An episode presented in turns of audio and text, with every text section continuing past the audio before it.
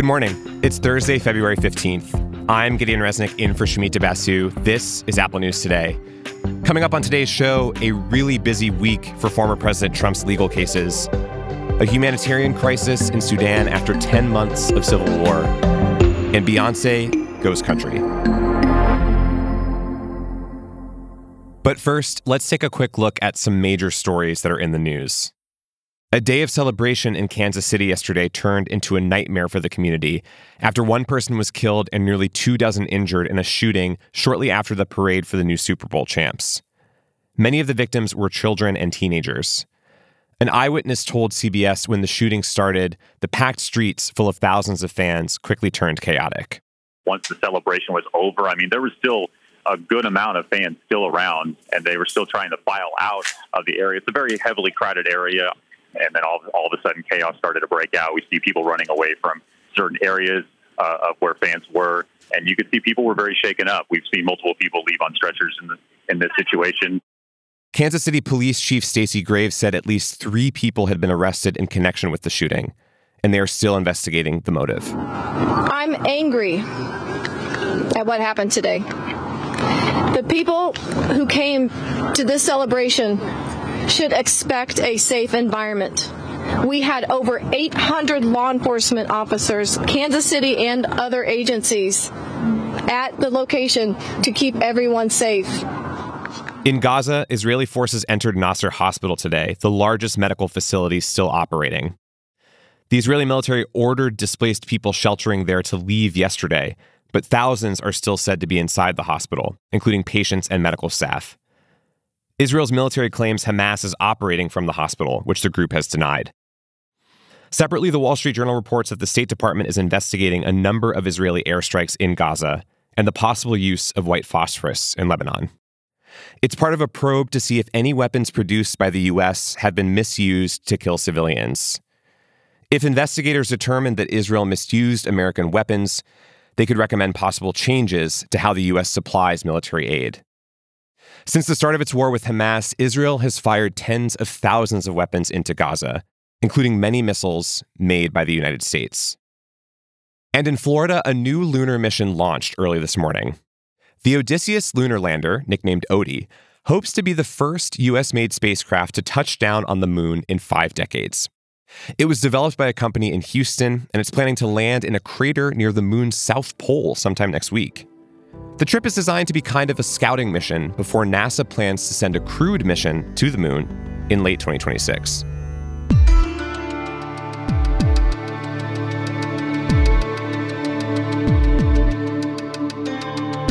This is a huge week in legal news for former President Donald Trump, with hearings that might determine the course of the next year. He faces 91 total counts in four different criminal cases, and this morning, a judge in New York set the date for what will be his first criminal trial, and the first time that a former U.S. president stands trial. It's been scheduled for March 25th. This is the case pertaining to allegations about hush money payments Trump allegedly made to adult film star Stormy Daniels. Perry Stein at the Washington Post has been covering all of Trump's cases, and there is a lot to keep track of here. I started by asking her if we could see a decision in this New York case before the elections in November is absolutely possible. No reason why it shouldn't be resolved by the summer, let's say. I want to also talk about the criminal case in Georgia, uh, where Trump has been accused of conspiring to overturn the 2020 election in that state.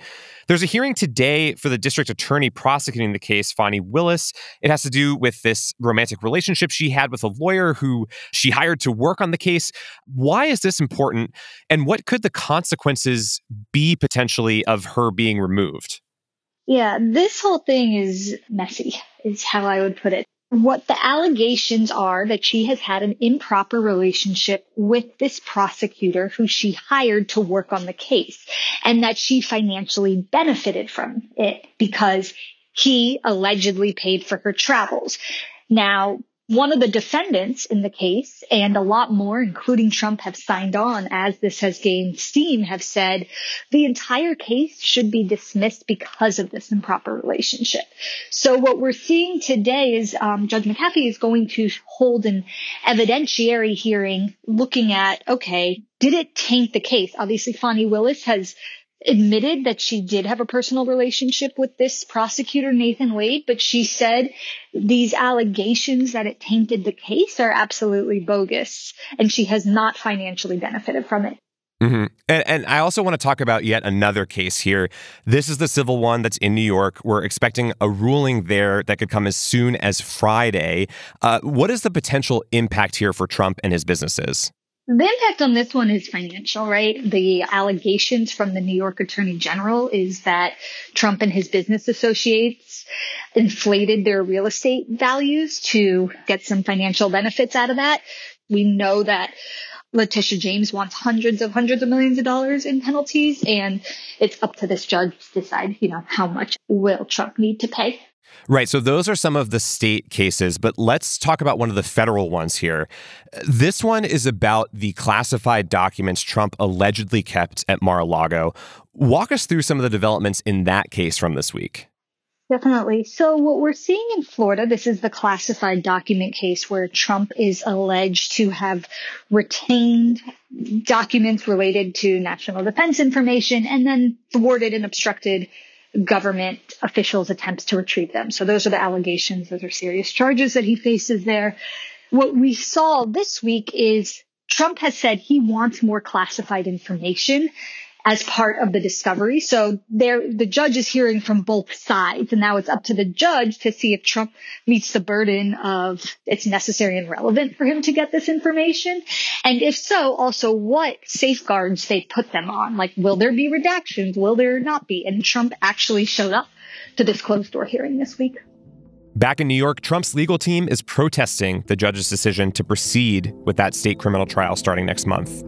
And Trump once again denied wrongdoing.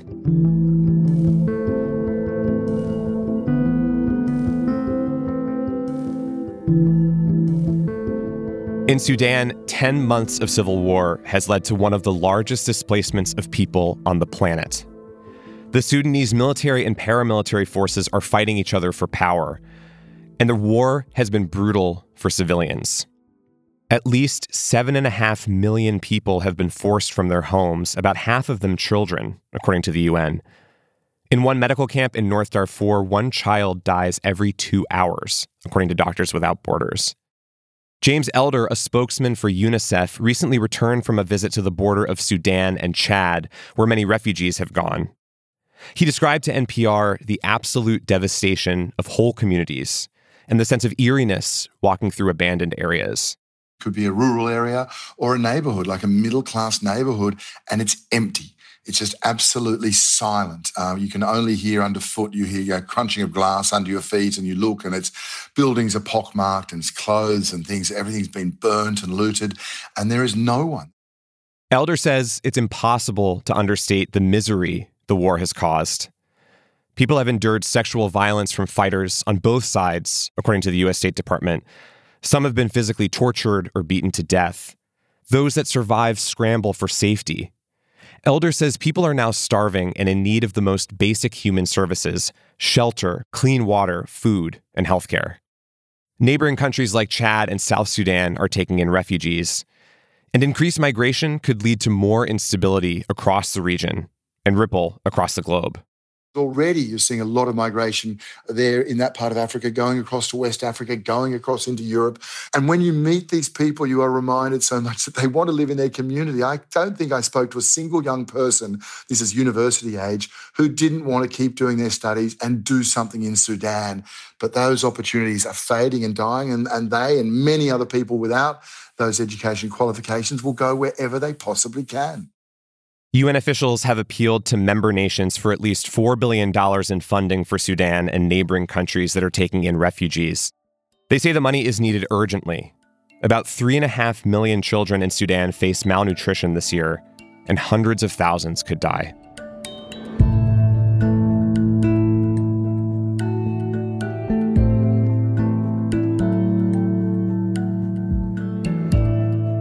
Recent dust up with a country radio station in Oklahoma is reigniting conversation around black artists' reception in the genre. If you missed all of this, we can explain. A fan requested that a local station play the new Beyonce song, Texas Hold'em. This ain't Texas,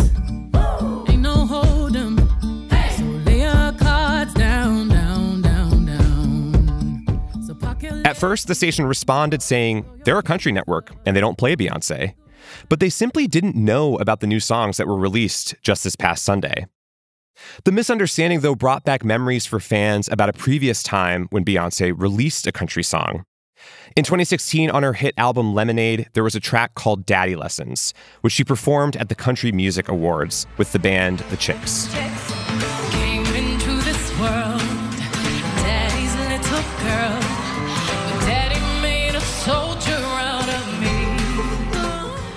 The performance got a famously chilly reception from country music fans on social media. The song was also rejected for consideration in the country category for the Grammys, and Billboard put it on the R&B and hip hop charts. Rapper Lil Nas X ran into a similar issue a few years later when Billboard initially removed his hit Old Town Road from the country charts, sparking a debate and pushback about who can make country music and who it's really for. Billboard reports that more country stations are likely to start playing Beyonce's new songs as they get them from the record label. And as for that Oklahoma station that went viral, they now have Texas Hold'em in their rotation. The general manager of the station told CBS News, We actually wish that artists wouldn't get boxed into certain genres or formats. If it's good music, it's good music. You can find all these stories and more in the Apple News app. And if you're already listening in the News app right now, we have a narrated article coming up next. New York Magazine looks at Democratic billionaire Bill Ackman's war against President Biden, Harvard, and other elite institutions. If you're listening in the podcast app, follow Apple News Plus Narrated to find that story. And I'll be back with the news tomorrow.